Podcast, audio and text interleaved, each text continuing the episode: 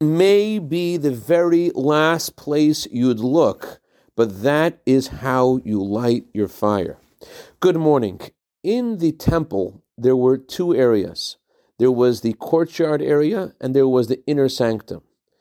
And just like this was in the temple, so too God asks each of us to be a temple for him.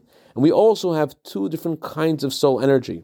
There's our courtyard area, which is called the outer area, and that represents our ability to connect to the outside world and to convert the mundane and the secular into something more profound and spiritual and meaningful. When we take an animal hide and do a mitzvah, like putting on tefillin, we are using the energy of the courtyard. But when we study Torah, that's more about our inner bond with God.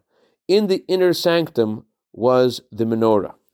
But the interesting thing was, the menorah could only be lit by the fire of the altar in the outer courtyard, which represents how, in order to be able to kindle a spark and a connection with God, this relies on what we do for others.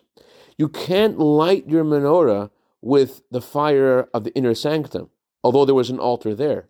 You could only light the menorah with a fire of the altar in the outer courtyard, which tells us that even in order to achieve a personal, intimate moment with God, we need to think about the people in our life and the world around us and what we could do for others in order to light the fire.